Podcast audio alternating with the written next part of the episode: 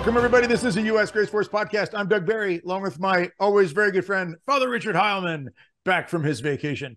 Tonight, we've got Joshua Charles with us. We're going to be talking about some really good, uplifting, and warm, fuzzy sort of stuff. You know, the Antichrist, the church, Freemasonry, all that good stuff there. But of course, we always want to begin everything with prayer. And Father, we leave that to your department. All right. In the name of the Father, the Son, the Holy Spirit. Amen.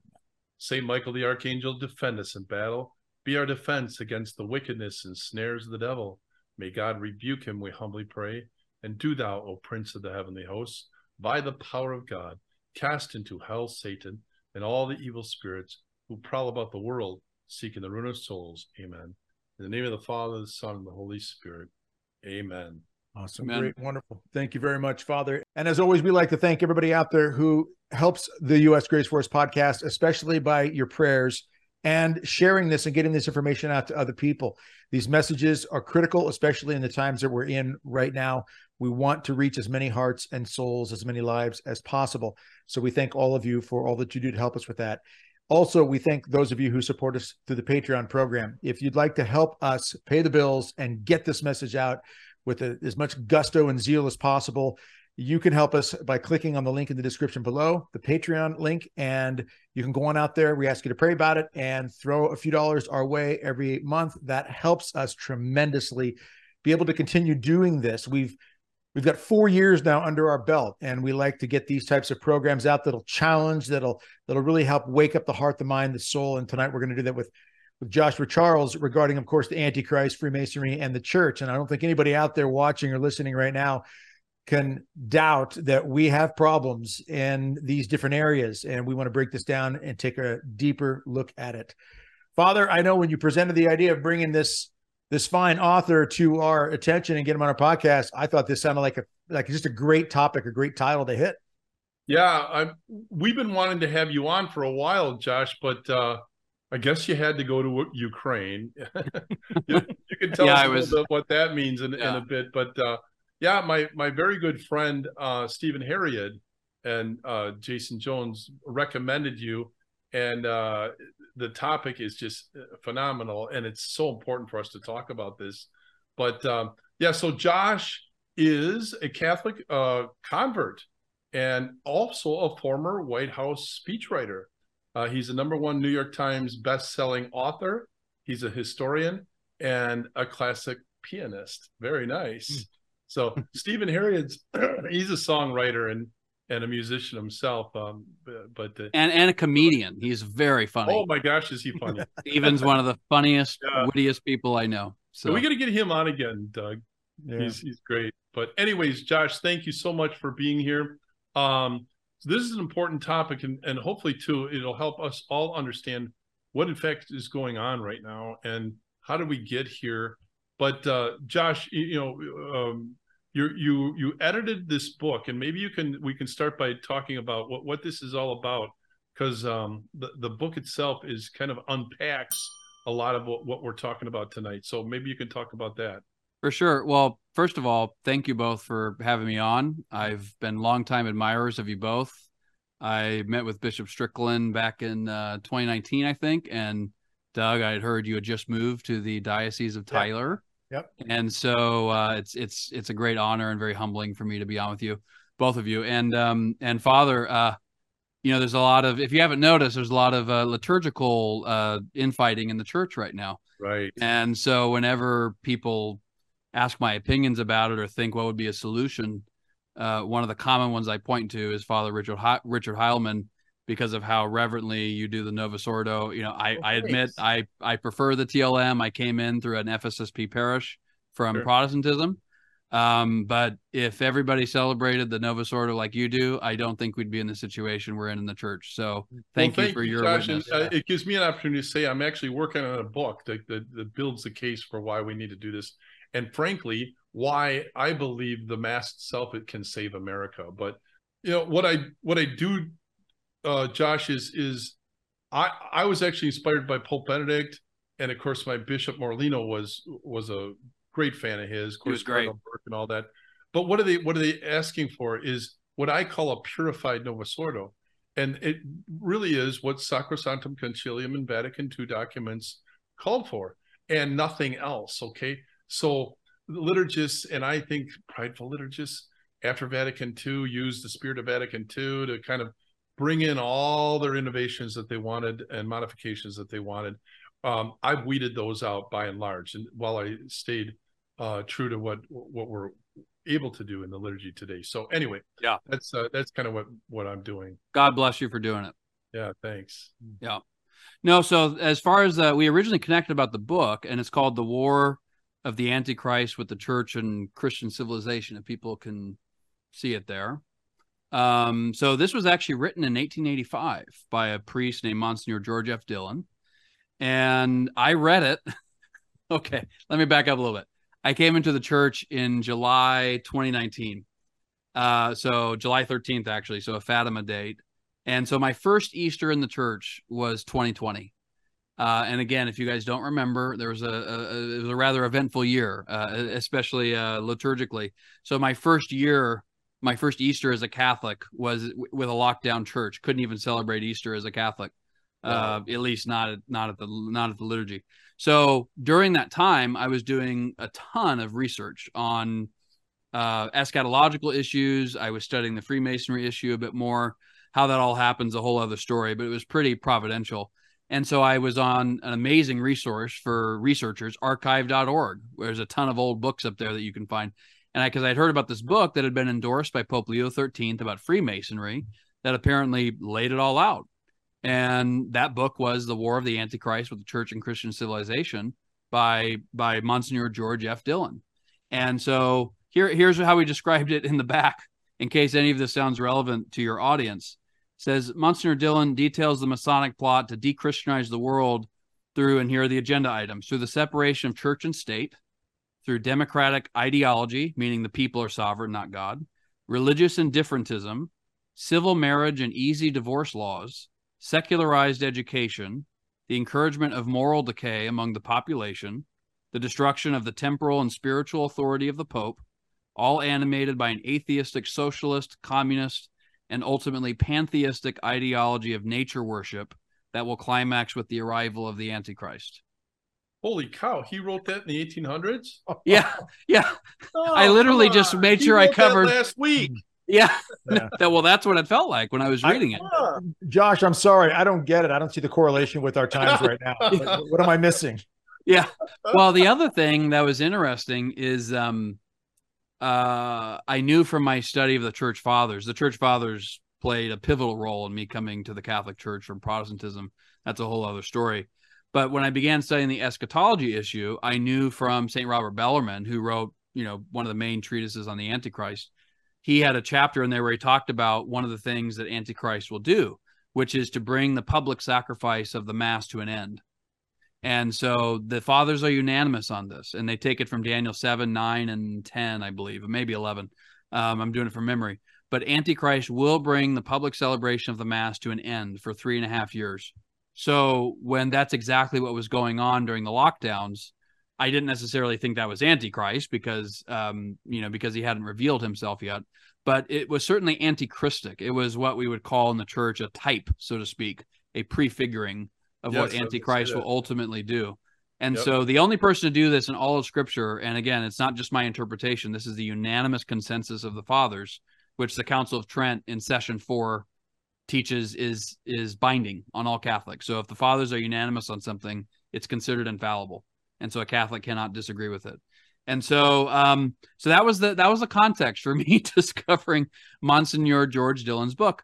And so a few years later, I'm approached by TAN, and decided to to republish it. There had been one republished in the 50s, I think, but it wasn't that good and it was only partial. And uh, and so basically what I did is I edited it. So uh, added a bunch of explanatory footnotes. Monsignor Dillon mentions a lot of people, places, events that most people today probably wouldn't know about. Truth be told, I didn't even know some of the different monarchs and princes and figures he mentions. So just explaining who those people are, so when they're reading it, they can much better understand it. And then I also wrote a pretty big introduction, kind of laying out what what his case was, but also really bolstering it from quotes from uh, different popes over the centuries. Uh, I've noticed that there are two extremes in the church. Um, I'm a little bit more sympathetic with one. You guys can probably guess which one. But the, on one extreme are those who think fr- Freemasons are behind everything in the church. Who there's a Freemason under every rock, basically. That's not true. Monsignor Dillon denies it. So does Leo Thirteenth. We're plenty, Father, as you as you know, you do lots of confessions. We're plenty capable of sinning ourselves into a mess. I'm sure. sure. So we don't need a Freemason to blame everything on. So, uh, which is actually very dangerous. We we need to be very careful about in my opinion at least, externalizing sin too much. Ultimately, it's each of our individual souls standing before Jesus at the day of judgment. And uh, so we need to be careful about externalizing that struggle too much. But then on the other side, um, there are those who say talk like this is just conspiracy theory and tinfoil hat and whatnot. Hmm. And to which I would simply say, if that's what they think, well, then we, they would have to also say that multiple centuries of supreme pontiffs were tinfoil hat conspiracy theorists. Uh, and now, if they want to do that, then fine, they're consistent. But I, I don't think most of them would. Um, and and frankly, as I just laid out the agenda, uh, multiple popes warned about it, especially Leo the Thirteenth, Monsignor Dillon, in great detail. And it's just look around us. It, it's it's it's all happening to one degree or another all across the Western world, and uh, there's really no denying that element of it. Josh, I'm curious if you could uh, break down what was it that kind of motivated you, inspired you to want to do a book on the Antichrist? Like, well, something inside you that just triggered, or was it something you saw, or did you get an inspiration in in some mystical, illustrious way? What happened? No, uh, I wouldn't claim that. I mean, the lockdowns were a catastrophe for our society. Hmm. Uh, and the world. But for me personally, it was great. it was one of the most spiritually productive, intellectually hmm. productive time periods of my life, honestly. I've never read, written, or fasted as much as I did during those three months. So it was really, really good. And so I think it really came from that. I wouldn't claim it was mystical. I just think it was it was a really intense time and and the relevance of it all. You know, I'll say as a convert, um, I'm very, very thankful for many of the wonderful cradle Catholics. Father Heilman, I think you're a cradle Catholic. Doug, are you a cradle Catholic? I am. Yeah. Okay. So obviously you guys are great and and there's plenty like you. Um, but I will say uh, there are a lot that aren't like you too, mm. if you haven't That's noticed. Great. And and uh, and so um, there are many ideologies in the Western world, in particular, that I think have completely invaded the church. Most Catholics don't look any different from the world. And Monsignor Dillon's book was not only deeply relevant as to the events that had been happening in our world, not just during COVID, but frankly over the last century or so, um, but he really calls out theologically and historically the revolutionary ideologies that underpin a lot of what many modern Catholics just kind of accept. It's in the air they breathe. And and so that was a part of it as well. I hmm. didn't want people to be able to just brush this stuff aside as a conspiracy theory. It's yeah. it's a, it's much much deeper than that. Um, it goes back to a lot of things that are right in Scripture, right in the Fathers. Um, it, it, it literally goes to you know, for for basically since Constantine, really before then, because the kingdom was growing and growing, but but really uh, since the ancient church, Christendom was has been building. I would say starting around the Protestant revolt, it starts coming down, and then that process speeds up a lot in the 18th century, and I'd say it's on overdrive right now. So we're in the process of seeing a um, an apostate civilization built, and people need to remember that an apostate civilization is far worse than a pagan one because a civilization that's never known Jesus is in a bad state, but a civilization that knew him and knowingly rejected him is in a far worse state. Mm, and that's yeah. the state we're in now. And and so the question really involves um, not to sound too melodramatic or anything, but it really involves titanic historical forces.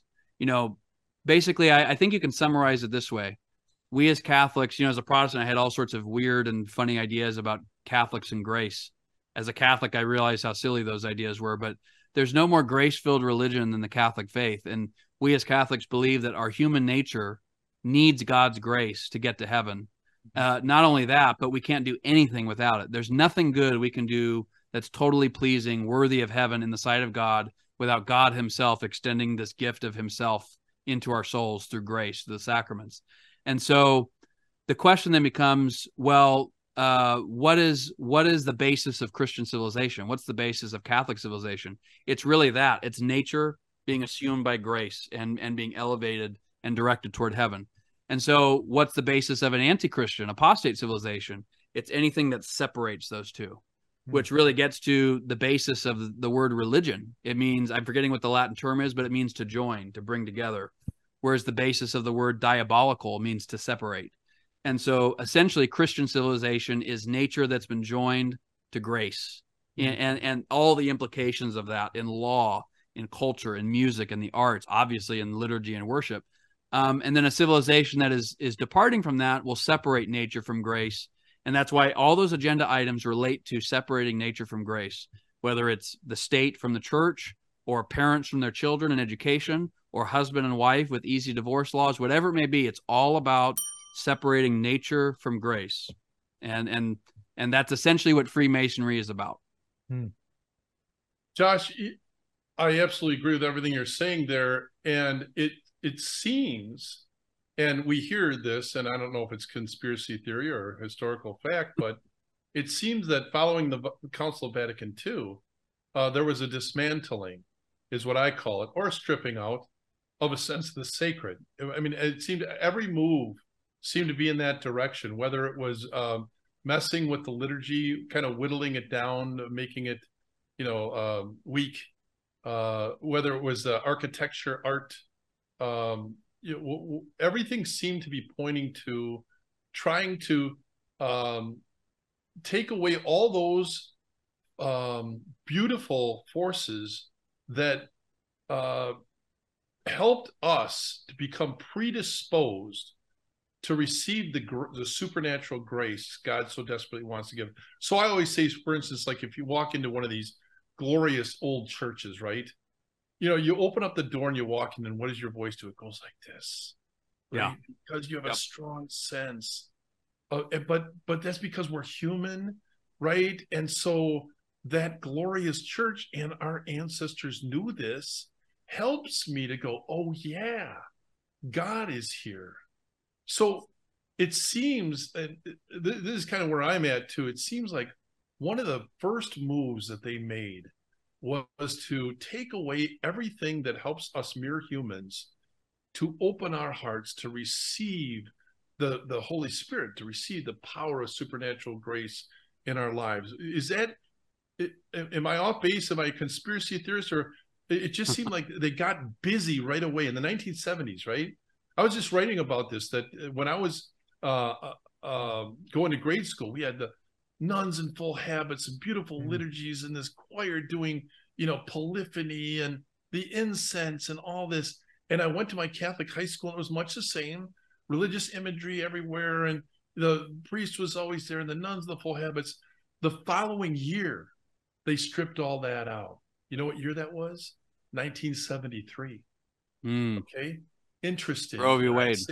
I'm in the school of thought that I believe the exorcists when they say when you sin, when you go against God, you're opening up a portal. I say a countrywide portal opened up and demons rained down. But what did they do first? They stripped everything out that gave us a sense of the supernatural. What was the what was the art called back then? Uh, it was um, oh, uh, I, I shouldn't have even brought because I didn't remember. But uh, it'll come to me in a second. But anyways, it, you, am I off? Am I conspiracy theories or or is this what was was this a was this led by the Freemasons of the time or? Well, I that would go a little bit beyond what I can say I'm certain about, sure. but I will say this: there's a friend of mine. I won't say his name, um, but he's a seminary professor, brilliant man, two PhDs, law degree, history degree, all that kind of stuff. He's a he's a brilliant man. Um, so he would consider himself a traditionalist now, but when he was growing up, he was a cradle Catholic. He considered himself a uh, uh, a neoconservative Novus Ordoite, I guess you could say. Sure. And so, and he goes to a Novus Ordo now. That's all that's available. So he doesn't think it's invalid or anything. Um, but he he much prefers the Latin Mass. And so I asked him how that happened, how he went from being a conservative to a traditionalist, to use kind of the lingo these days. He told a very interesting story. He was studying at the ITI in uh, Austria uh, International Theological Institute is I think what it stands for. So he said there was a very early morning TLM that was sparsely attended, but most of the students there went to a 8 or 9 a.m. Novus Ordo. And so, but then they had one of the, I'm forgetting which cardinal it was, but he was part of the concilium, which was the committee headed by Archbishop Annibale Bugnini, uh, and that it was revising the liturgy. So this cardinal had previously said he'd been on the record as saying that Bugnini was not a Freemason. Okay. So when he comes to the ITI, I think this was in the 90s, um, and he and this cardinal is very much in favor of the Novus Ordo. He was not no fan of the Latin Mass, anything like that. But one of the students asked him, you know, you said uh, Bugnini was not a Freemason. You know what what had happened there and whatnot. And the cardinal answered, I have this all in writing from my friend. I'm not reading it, so. But um, the cardinal said, you know, yes, I did say that at the time, but since then, I've been able to see all the documents that Pope Paul VI saw. And he said, and after reading all those, nobody could doubt that Bugnini was a malevolent force from without who was in the church purely within to wreck her or something like that. Mm-hmm. So that was what this cardinal who had previously denied that Bugnini was a Freemason said. There's also a great new book, uh, "Murder in the 33rd Degree," brilliant title, I think, by Father Mar- Father Murr, M U R R.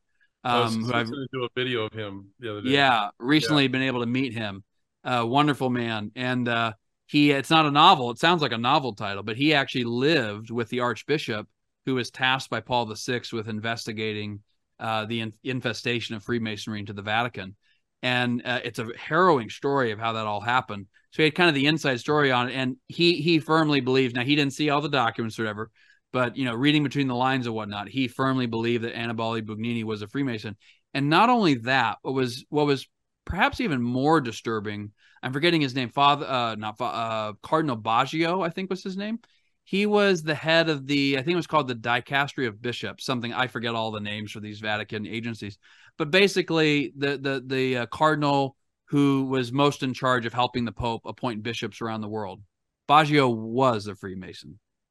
He was. Mm-hmm. so the the man who was helping the pope appoint all the bishops of the world for about a decade was a freemason. So people can make of that what they want uh, and fra- frankly, uh, uh, I'm sh- I'm shocked that our state isn't very much worse given that. I think it's it's one of those examples of Christ protecting His church. But no, no, no yeah. what decade was that?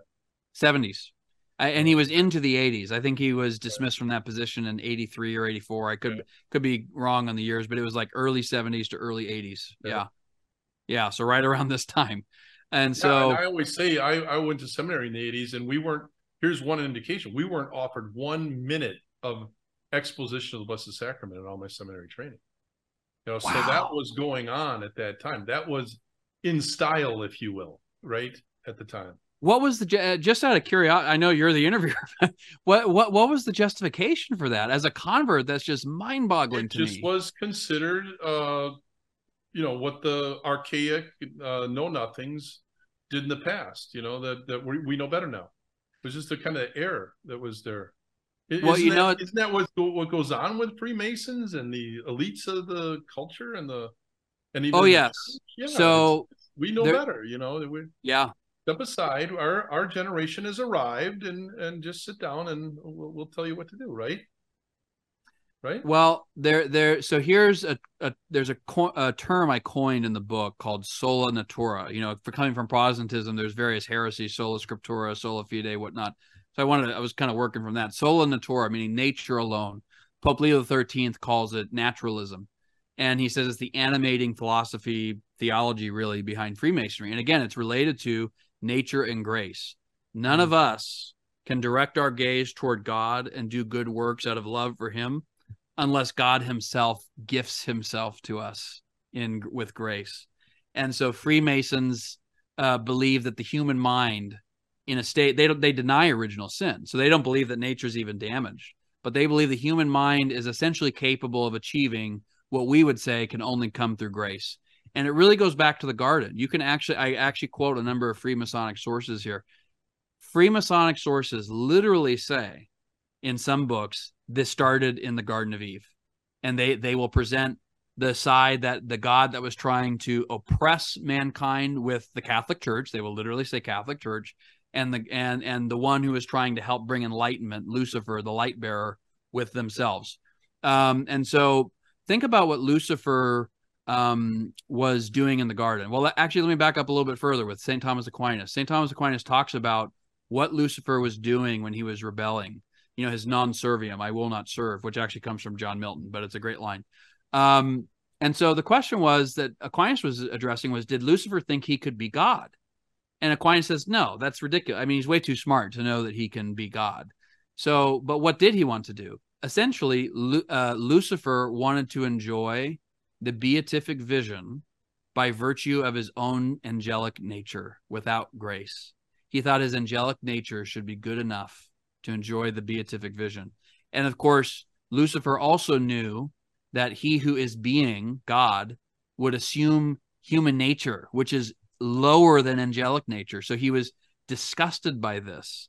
And so part of Lucifer's rebellion was not only the idea that he should get the beatific vision without grace, but it was sort of this spiritual xenophobia, this spiritual racism to a certain degree, knowing that God would assume human nature and that the greatest of creatures would be a, uh, Our Lady. so he was disgusted by all this, and that was why he he rebelled. And and fair uh, uh, his counterpart Michael. What does Michael mean? It means Mikael, who is like God. So in Michael's very name, we have the absolute opposite of what Lucifer's approach was. So that was how he fell. So why is that relevant to the garden?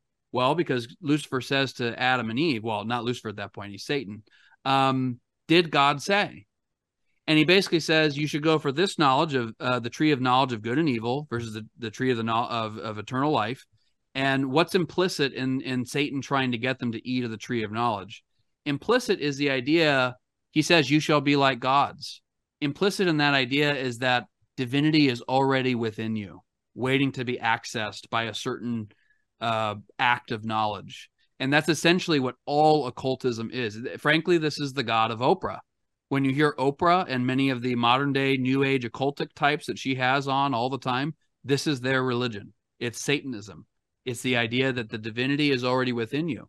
And um, so th- this idea pervades our culture in, in ways that aren't always explicit, but they're nonetheless there. Josh, um, I'm, I'm sure the audience is wondering, as I kind of am too, um, the Antichrist, is he already here? I wouldn't know. I wouldn't know. And I and I, I think we've got to be careful about that kind of stuff. But as yeah. I've said and kind of joked, uh, I have suspicions. Mm, um, let me get into this other aspect. Uh, we were talking a little bit before we started about the katechon. I think this is really important to all of this. Um, you guys had Jonathan Cahn on the uh, the messianic Jewish guy, right. Uh, who who recently wrote a book about the return of the gods, I believe. Right? right. Yeah. Okay. So I got that book. I didn't read every aspect of it, but I noticed he didn't talk about the katechon, which is very, very interesting because I think it's directly related to what he's talking about. So um, I'm doing all this from memory, so we'll see how it goes. But in Second Thessalonians 2, this is the most explicit chapter where Paul talks about the Antichrist. He calls him the man of lawlessness. And so he says that there is this katechon, that's the Greek term for it, that with restrains the coming of Antichrist. So then the question is, well, what is this katechon? And it's actually there's not a, a consensus among the fathers uh, on exactly what it is. There's a majority opinion, but it's not a unanimous consensus. So Antichrist is called the man of lawlessness. So the katechon would intrinsically be a source of lawfulness because it restrains the coming of Antichrist. It holds him at bay. Well, what the church always taught that the source of lawfulness and order in the world is? The church's teaching of the two powers, which is the priesthood and the temporal power, and that those two operating in concert restrain evil. And that's essentially what Christendom was. When uh, we have our soul, Father, you know all about this. Our soul consists of two basic powers intellect and will. Our intellect is how we know, our will is how we choose. Now, what does grace do? Grace tells our intellect, enlightens our intellect so it sees the truth in all its fullness and our and then it, it empowers our will to be able to choose that highest truth and therefore follow God. In a state of original sin, we cannot do that. It's very important. For, this is why we're baptized. This is why we receive our Lord in the in the Eucharist. This is why we're confirmed. This is why if you're father, you have holy orders. If you're a married couple like Doug, uh, you've you've got the sacrament of marriage. All that. This is all to keep our our intellect enlightened and our will strengthened, so that we can choose to love God and neighbor love God for his own sake and love neighbor for God's sake. That's essential. We can't do that without without the sacraments. So um, and, that and that goes the devil's up to easier that way. Oh, absolutely. Yep. Well, but this relates to the state and government as well. It's it's there's a lot of details to it, but it's it's essentially this. the the temporal power is no different. Um, that's why the temporal power cannot legislate that even the natural law unless it's guided by the spiritual power of the church. And if people question that, simply look at history of the last few centuries. Now we not only aren't legislating the nat- uh, the natural law, we're legislating the unnatural law. Right. because for so long, temporal powers of the West have not been guided by the spiritual power of the church. Yep. Uh, so, th- so those two being together, they're distinct, but being together in union uh, is very, very important. So, essentially, that's my theory that Christendom is what held back the coming of Antichrist. So, the separating of those two things, the temporal power from the spiritual power, was part of the this katechon no longer restraining evil. And so, when it when it was restraining, what is it restraining? It's restraining Satan and de- and demons. Um, if you go to Apocalypse 20, Apocalypse 20 says the great dragon was bound and thrown into the pit. And after that, thrones were set up and whatnot. The, the patristic consensus on this is that that refers to the age of the church and that Satan was bound with our Lord's passion and resurrection. So the power of the cross is what bound Satan. And so when you read the fathers, there's all these incredible stories about the Catholic priesthood evangelizing the gospel and they're having all these crazy encounters with pagan priests and, and even demons themselves who are doing battle with them these demons are producing magical effects. You know they're working with nature to produce visual and auditory phenomena to fool people. And paul also says that when antichrist comes he'll come with all uh, diabolical power and and signs and wonders false miracles. Okay and could so, that be sorry to interrupt could that be even like the ufo phenomenon right now? Let me I, I I'm with you. I'm with you. But can okay. let, I, I what can we come back to that in just a yeah, second? you bet. You okay. Bet. We'll yeah, put a pin in that okay. one. Yeah. Oh, absolutely, absolutely. so you're you're you're not going to let you're to cover everything, Doug. All the easiest questions. Um. So so no, but th- these there's incredible stories about Catholic priests directly doing battle with Satan, and many of them, like like Saint Athanasius in Incarnation of the Word, he says to all the pagans, He's like, You're decrying our religion, but look all around you. Your altars are falling, and yet altars to Christ are rising everywhere. The pagan temples are uh, emptying, but temples to Jesus Christ are, are going from Persia to Spain. And so it, there was this great, and, and there's no natural reason for that to have occurred, given the claims of Christ and the Christian message and whatnot. So that is how Christendom was built. It literally flowed from the sacramental power that was given to us by Christ's sacrifice on the cross uh, distributed through the sacraments. That's literally what was building Christian civilization and pushing back the force, literally the forces of of the demonic. So and then, well, I'm sorry. So then, while nobody can clearly say, and I and I know you know, I'm asking you if you think Antichrist is here. Uh, there are people who are saying, "Oh, I think it's so and so. I think it's so and so." I mean, and I've heard this, you know, personal conversations or something, you know, on, on social media. But you're saying that uh, obviously, unless God makes that abundantly clear, we're never going to know for sure if and when. But you suspect it simply because as Christendom has been kind of beat up and as the church and the temporal powers and all have kind of not done their thing like they should, we've got a nice wide open lane for the Antichrist to step in. Is that kind of where you're going with this? Yeah, exactly. Well, because Paul also refers to the great apostasy. He says Christ will not come unless the rebellion, the apostasia, mm. comes first. Okay. And so there is this great apostasy that will precede the coming of Christ. In fact, the Roman Catechism issued by the Council of Trent directly covers this. It says there will be three principal signs that Christ is coming back. One, the gospel has gone to the ends of the earth.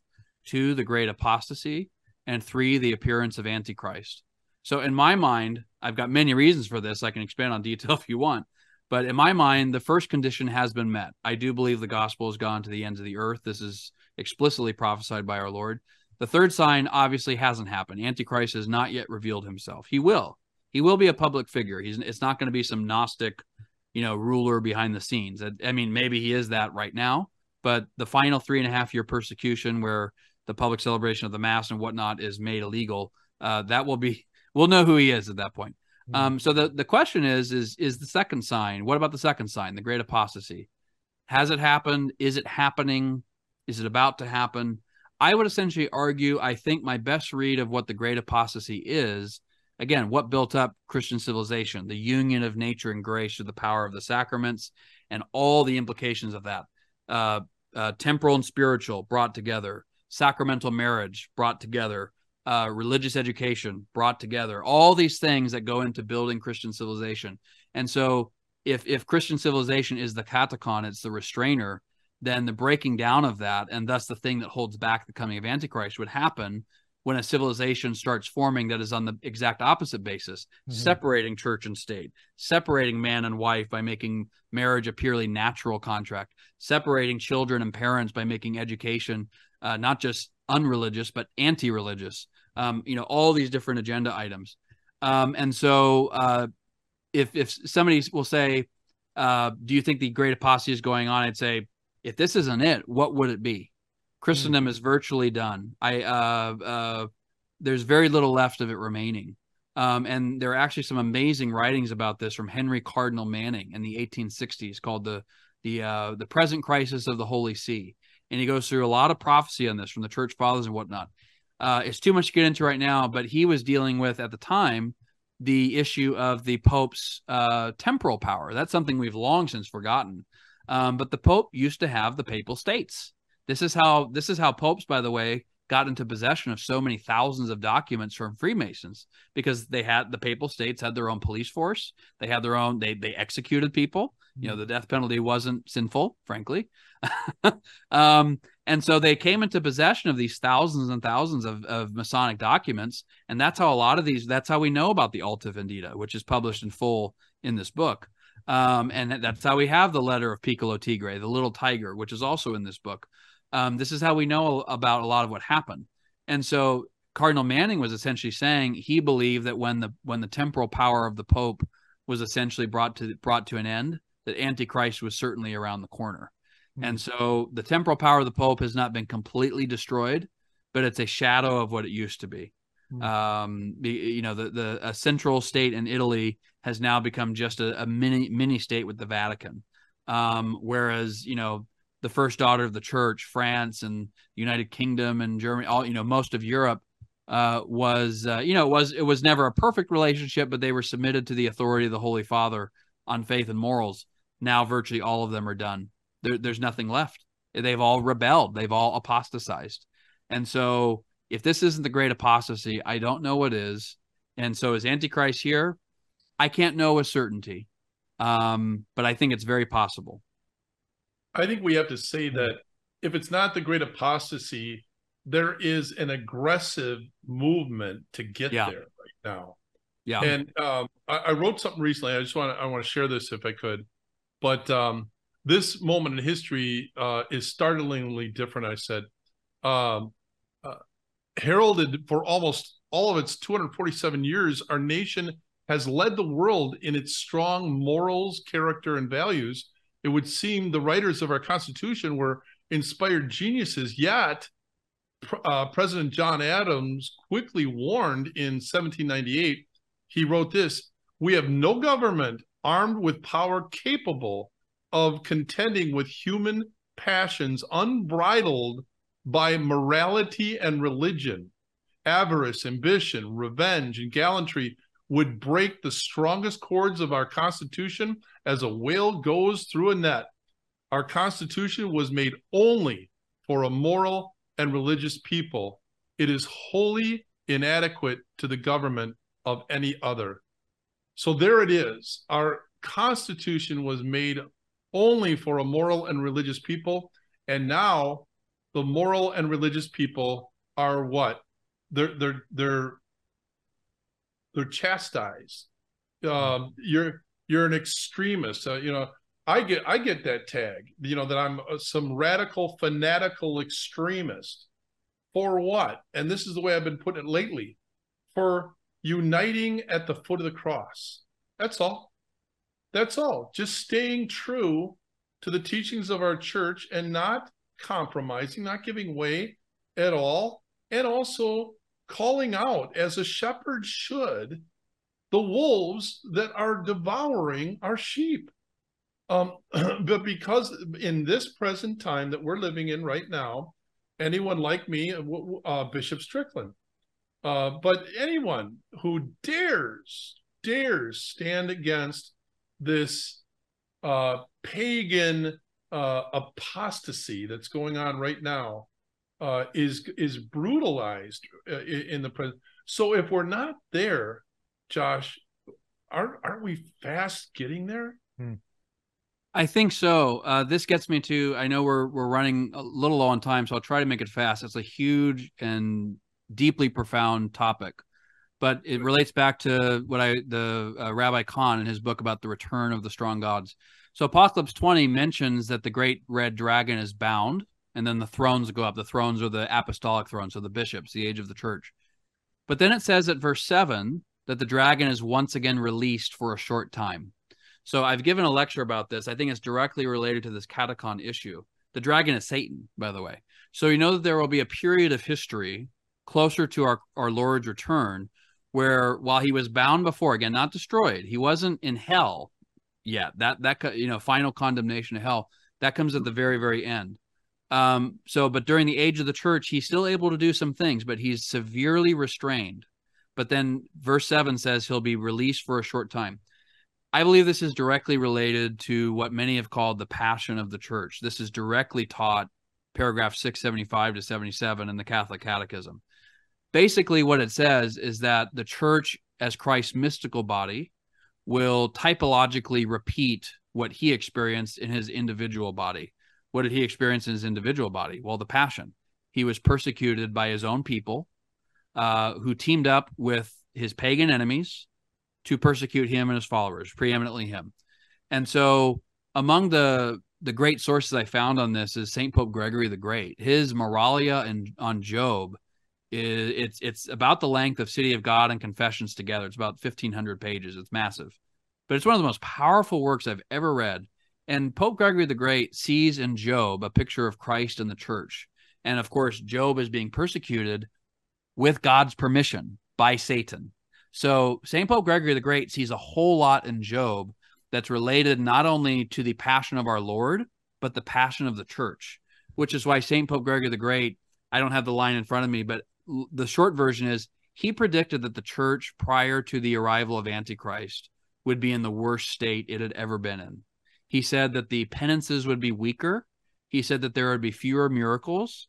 And he said, maybe quite interestingly, he said that the words of doctrine would fall silent. That that that is a word for word quote of what. Saint Pope Gregory the Great said.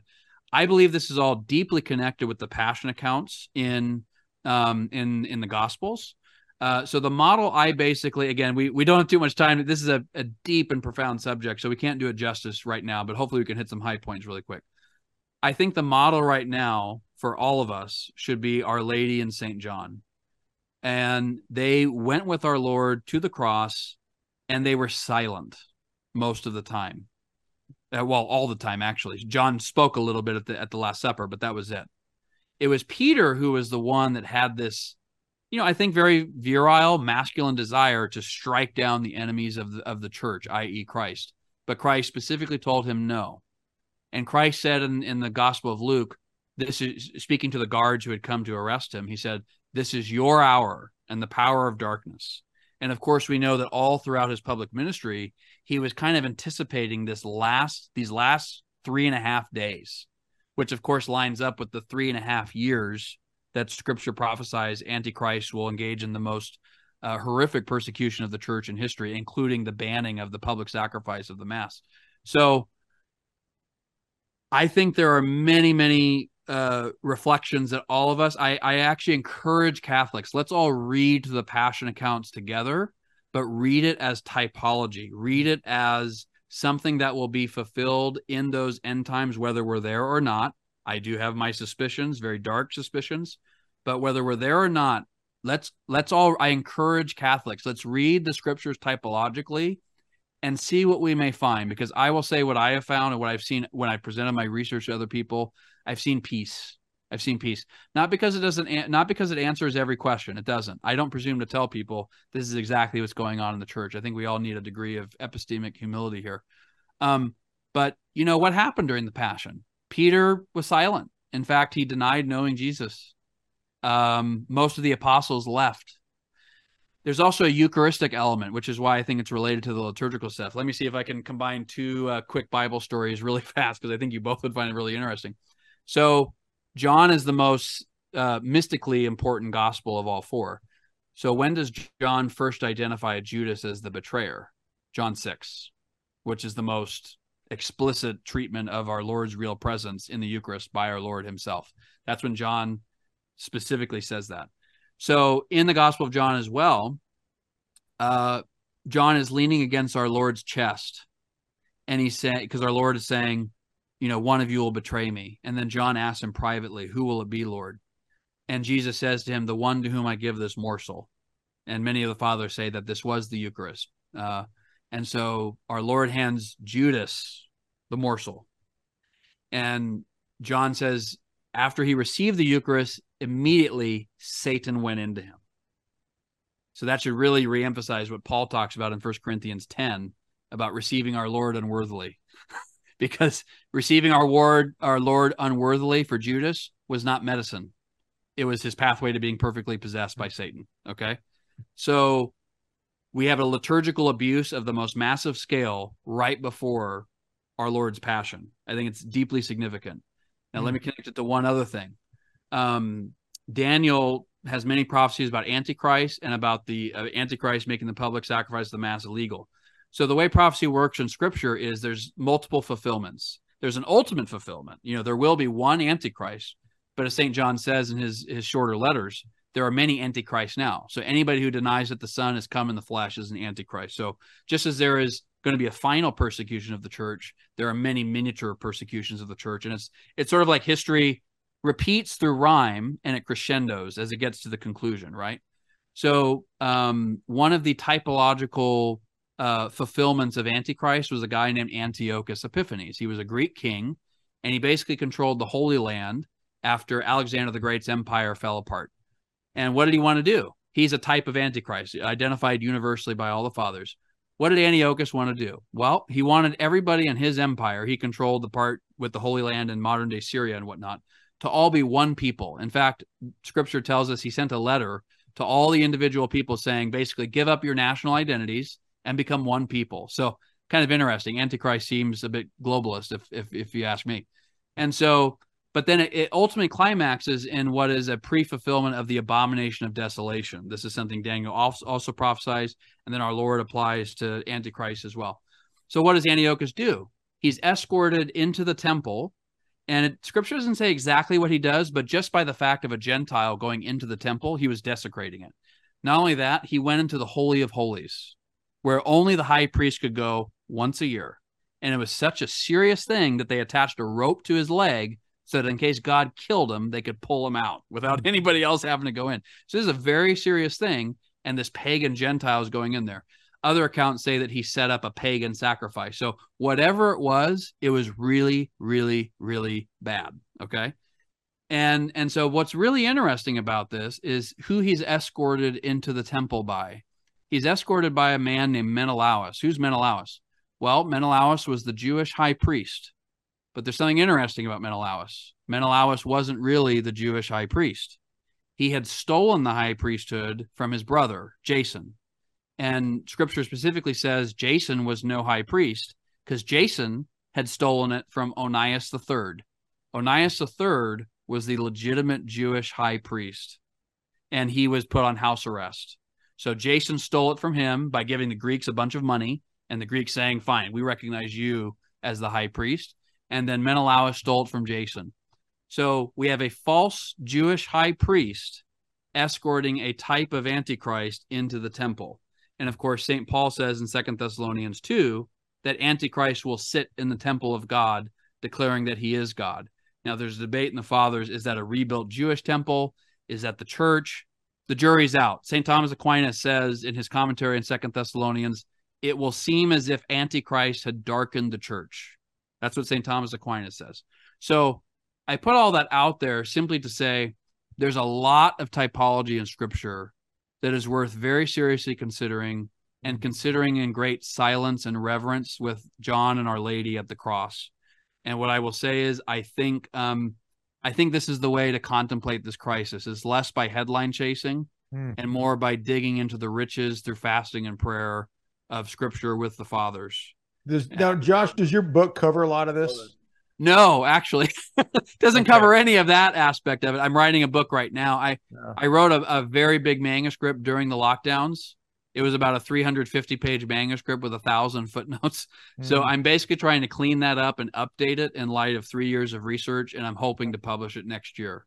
Well, because I'll just say this real quick, Father, before I pass back to you is you know, Father and I, oh, you know, Josh, we always try to we want to present material to people and subjects to people that that are not going to be, you know, um, over dramatized or you know get get so emotive that people just get caught up in in this excitement or that. And having the like the details you just laid out um and some of that is is new to my ears. And yet there are people who will say well did you hear the antichrist is supposed to be this? Because i heard this. They hear one or two quotes on what the antichrist is supposed to be or who it's supposed to be. And then they run with that. And they start comparing that to different people they might see and in, in, in, here and there in the world. And I think what you just explained points out that there's a lot of depth behind some of these kind of prophetic mystery, uh, some of this prophetic mystery to the Antichrist. Yes. And I would just encourage people to to be very cautious, very careful when you just hear a quote here or a quote there, or see some video on YouTube that just comes off and says Antichrist is here, and that's the thumbnail, you know, for clickbait. We don't want to go that route it's a real issue, it's yeah. a real thing, but it needs to be discerned very carefully so we don't get caught up in the lies or or, or misunderstandings of it. Is is that accurate? What I just said? Oh, hundred percent. I tweeted yesterday um, about the Gnostic right, what I call the Gnostic right. I've been very. This would be a whole other topic. I've been very concerned that since 2020 we've entered what I call a, a what feels like a permanent fog of war Mm. And what's happened is is many people in many cases you know for justified reasons we've had institutions left and right up and down completely fail us and and lie to us and and not only lie to us but try to force those lies on us through intimidation and coercion um and so i understand why people are are very untrusting right now mm-hmm. um but unfortunately what's happened is is you know even things like flat earth or qanon uh, basically, so when I was tweeting yesterday, I was quote retweeting this Q guy. And the short version is Q is utterly occultic and people need to not follow it whatsoever. Mm. Um, it's too much to get into right now. I know we're limited on time. But what's happened is is there's a whole lot of Gnosticism. And what is the appeal of Gnosticism? It's very much the appeal of Freemasonry and occultism. It's this idea that I can get this this private knowledge to kind of know what's going on with everything and and um, there's a great appeal to it because we're in a very chaotic world where less and less seems certain. We can't even agree on what male and female are anymore, for goodness sakes. Yeah. And so, in in that sort of situation, the temptation is to latch onto anything that would give us a false sense of consolation. Well, we know from our Lord and from the whole history and tradition of the Catholic uh, faith, as Father Heilman so often teaches so profoundly, uh, the ultimate uh, way to to be safe in what is going on is by clinging to the cross, mm. right? Yeah, and and I don't mean that as just a um just a, a coy line. It, it, it is many of us to be to be at the cross is to shut our mouths, and that goes for me too. Many of us being at the cross means do more fasting during the week. Mm. Many of us being at the cross means being consistent with Eucharistic adoration and being quiet. You know, Saint uh, Cardinal Sir. Well, you probably will be a saint, but Cardinal Sarah's book, the the the Power of Silence, is one of the most amazing books I've ever read. We know in the Book of Apocalypse that this this grand moment uh, in the Book of Apocalypse when when when uh, all of heaven is in awe of God and His providential sovereignty over history. Apocalypse says there's 30 minutes of silence. So you know, taking up the cross for many of us is just battling with our vices, and in a social media age that is just being way too curious. It's talking too much. It's listening too little. And all of those things tend toward um, us losing what St. Francis de Sales was the most important thing we needed to maintain, which was peace of soul. Because if you don't have peace of soul, you are going to be constantly in a fog of war where frankly there are very powerful forces in this world. I, I I edited this book on Freemasonry. I don't disbelieve that there are powerful, malevolent forces in this world if you want to if you want to end on the UFO thing, I can talk about that. I I, I have a theory on that. Is again, I, it's too much to go into. Perhaps uh, quickly, we can maybe do a follow up. But but I will say this. Um, I and I made sure my priest always knew which books I was reading, and there were some books that said, "Yeah, let's not do that." Um, I became convinced through my study of Freemasonry and what the Pope said and reading some of their own writings, I became convinced that there are, well, let's look at just what the world was like before the incarnation. I mean, St. Paul says the gods of the nations are demons. And and the, the pagan priesthoods worked with these demons to control societies. Okay. So when Satan is released and he's no longer held back as much as he was right after our Lord's crucifixion, is it crazy to think that that alliance will be rekindled and that that will once again be the ruling force on this planet in some tangible way? No, it's not. It's exactly what we would expect. If, I mean, scripture literally says Satan was bound. That's incarnation forward. But then prior to his return, he'll be unbound. So something like the pre cross world will mm-hmm. seem to return. It goes back to Rabbi Cahn's book, The Return of the Old Gods. And Naomi Wolf has talked about this. I'm I'm trying to get in contact with her because I want to be she's been reading the Bible. You know, she she used to be the secular Jewish woman and she was really on top of things with the vaccines and a lot of COVID stuff. She's reading the Bible and she's talking about it. I want to get this to her because she was saying the same thing. She said, It seems like the old gods have returned or they're returning. Like something like this paganism that ancient Israel was constantly being infested by seems like it's coming back. It's like, yeah, I think it is. And, and so, all that to say, why would humans uh, ally with demonic intelligence? Well, for a very simple reason demons are way smarter than us. Angelic intelligence is way smarter than us. So, if if angelic intelligence in the person of demons could find willing human agents and say to them, will aggrandize your power, will aggrandize your wealth, your pleasure, your fame, whatever it may be, in exchange for you know their souls, really. But um, are they going to do that? Absolutely, they did it before. That was the whole, except Israel, and of course Israel was falling quite often. But barring Israel, that was the whole pre-Christ civilizational order. That was it. And so I do think um, I wouldn't be surprised if very advanced knowledge has been uh, given in those sorts of alliances. We know from scripture itself that Pharaoh's magicians uh, were able to produce pretty astounding effects. Yeah. And we know from St. Paul, he says explicitly that Antichrist will come with all the power of Satan and false signs and wonders. So there will be there will be phenomena that Antichrist is able to effect that will appear miraculous. Okay. So in a technological age, uh, it's hard to think that that would not be i'm sorry it, it's hard to think it would it would that would be achieved without technology without very advanced technology that that takes advantage of forces in nature that we're perhaps not very learned about now mm-hmm. at least according to the the standard history book so so i have many thoughts about that that's getting into the uh the more dark web part of my brain here. but yeah, I I do I personally my gut instinct. Uh, Daniel O'Connor and I are going to be doing a podcast about this. He's doing great. He's working on a book on this. Have you guys met Daniel? No. Oh, you've got to talk I'm to fam- Yeah, I'm familiar with him, but we haven't had him on. Okay, you've got to reach out to him. He's great. And so yeah, I I definitely think um this UAP alien issue uh uh yeah will be hmm. used for deceptive purposes for sure. Right, and, well, and, frankly, it's very connected with the Q stuff as well. So if anybody in your audience is falling for Q stuff, I beg them to stop. Mm. I beg them to stop. Good advice. Good advice. Yeah.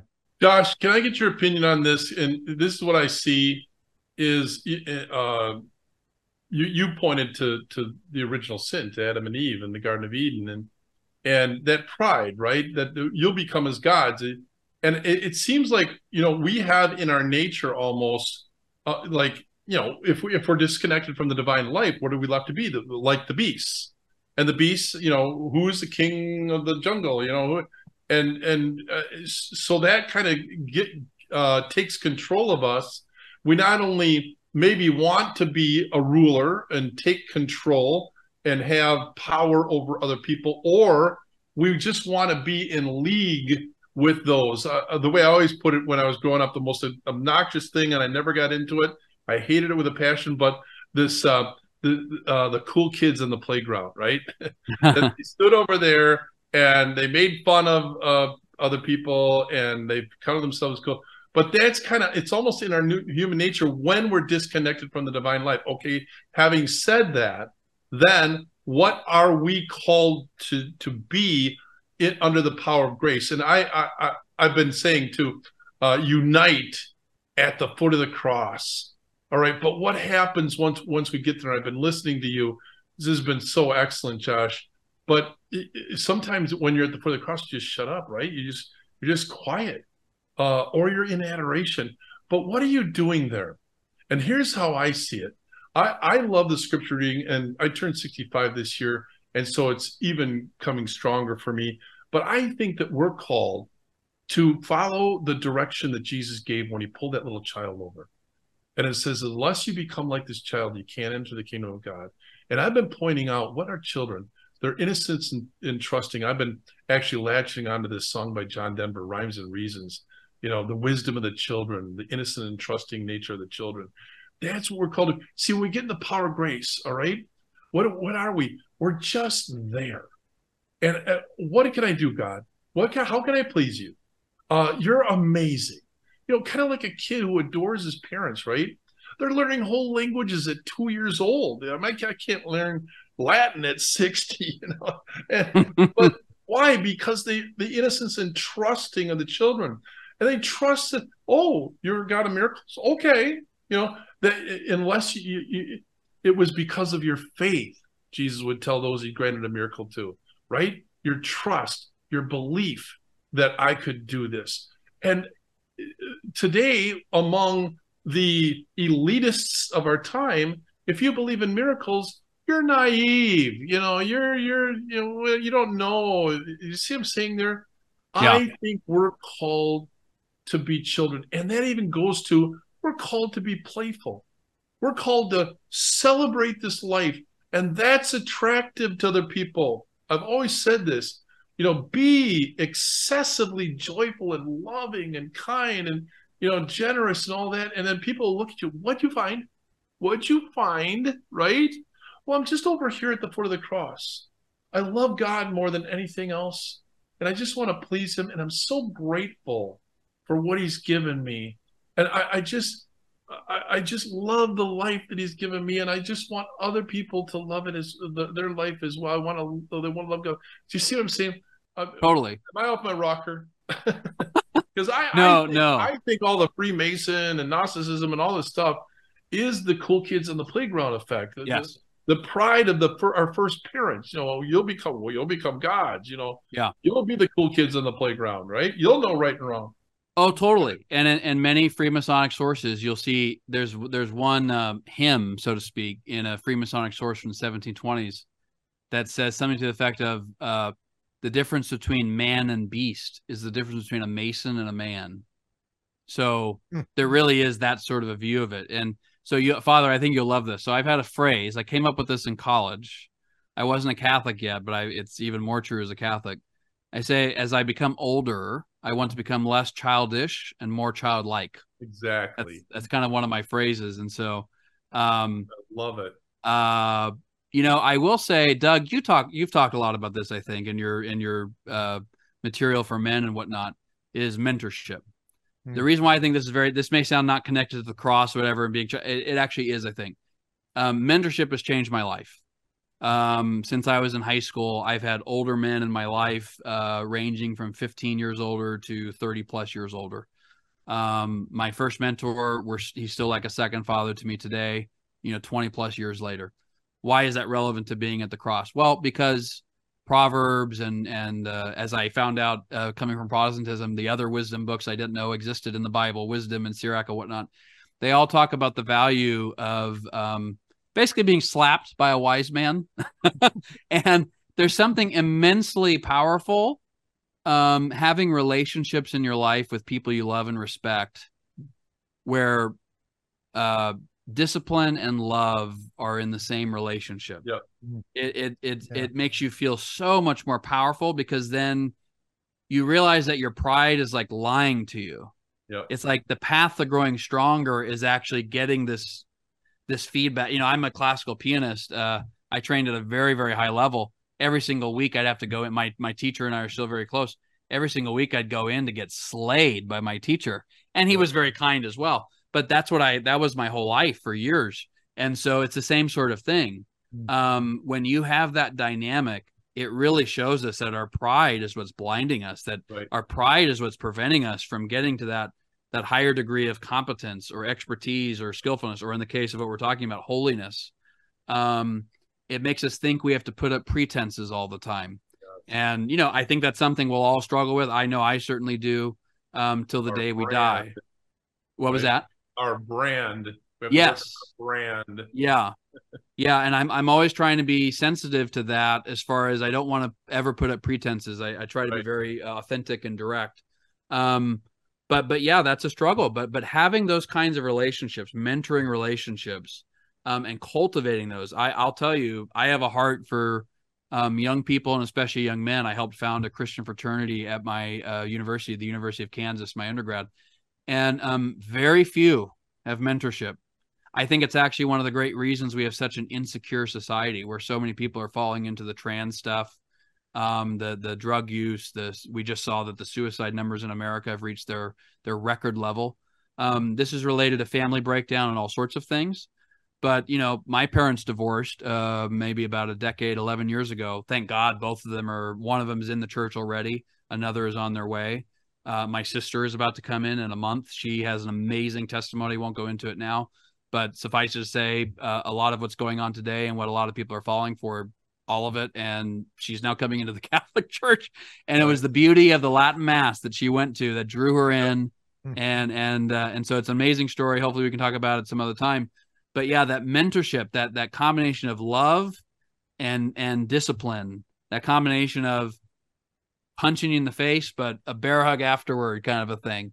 I mean, God says He does that in the book of Hebrews. He says, you know, Paul, well, probably Paul says that God chastens those He loves. He chastens the children, and uh, you know, there's it's just so deep in the Catholic tradition. As I joked with my White House colleagues, you know, I become Protestant a year earlier uh, they were converts as well. I said, you know, the thing that sucks about being Catholic? They said, what? It's like you can't we can't complain about suffering anymore, you know. so, so anyway, I I if you're talking about uh, my experience with how that reality is manifested of becoming more childlike, I think it has to be, frankly, Father Heilman. It it, it involves everybody finding a Father Heilman for themselves, oh. and and everybody finding a Doug Barry. Um, and if and and I would just encourage your audience member, if you're an older man, you know, uh, late 30s or up, you know, please find younger men and offer yourself to them. Uh, if they don't take you up on it, that's fine. But and the younger men, look for older men. There's a lot of people willing to give wisdom and love, um, and also help. Uh, but they've just got to be asked. So there, there's a great, great need for uh, multi generational uh, edification, right, in these days, more than ever before. Um, so anyway, for whatever that's worth. Awesome. Yeah. Well, Josh, I think that's our time for tonight.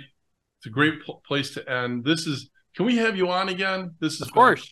yeah, this, this has really been great. Yeah, it's my honor. Awesome. Thank you. Let's end with a prayer in the name of the Father, Son, the Holy Spirit. Amen. Amen. Come, Holy Spirit, fill the hearts of your faithful and enkindle in them the fire of your love. May Almighty God bless you, the Father, the Son, and the Holy Spirit. Amen. Amen. Amen. Thank you both. Awesome. Great Thank honor. you, Josh. Thanks for being with us.